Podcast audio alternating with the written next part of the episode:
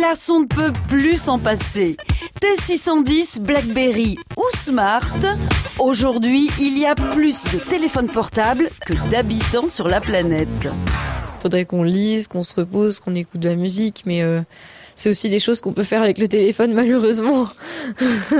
1992, l'année où l'heure du mobile a sonné. Qui a eu cette idée conne un jour d'inventer l'iPhone qui nous vend du superflu au prix de la peau du cul Après l'invention du téléphone fixe à la fin du 19e siècle, la préoccupation des scientifiques des années 40 est de trouver comment passer des appels en utilisant les ondes électromagnétiques.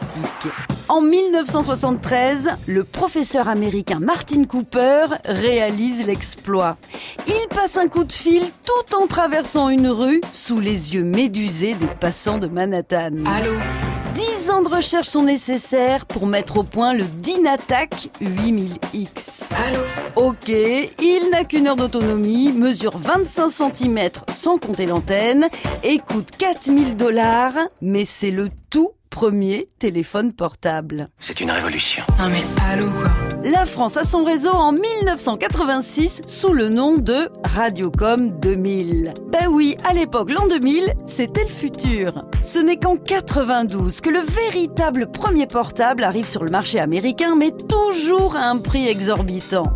Les choses s'accélèrent comme prévu dans les années 2000.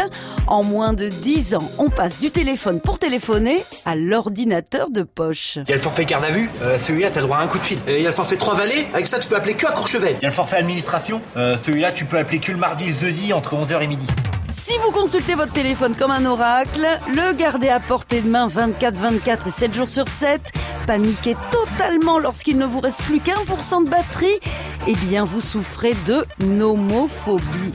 Et là, il n'y a pas grand chose à faire, à part peut-être couper le cordon. Il y a le forfait bâtard. On n'arrête pas le progrès. Ah, Celui-là c'est toi qui appelles mais c'est l'autre qui paye. À retrouver sur francebleu.fr. C'est un forfait de bâtard.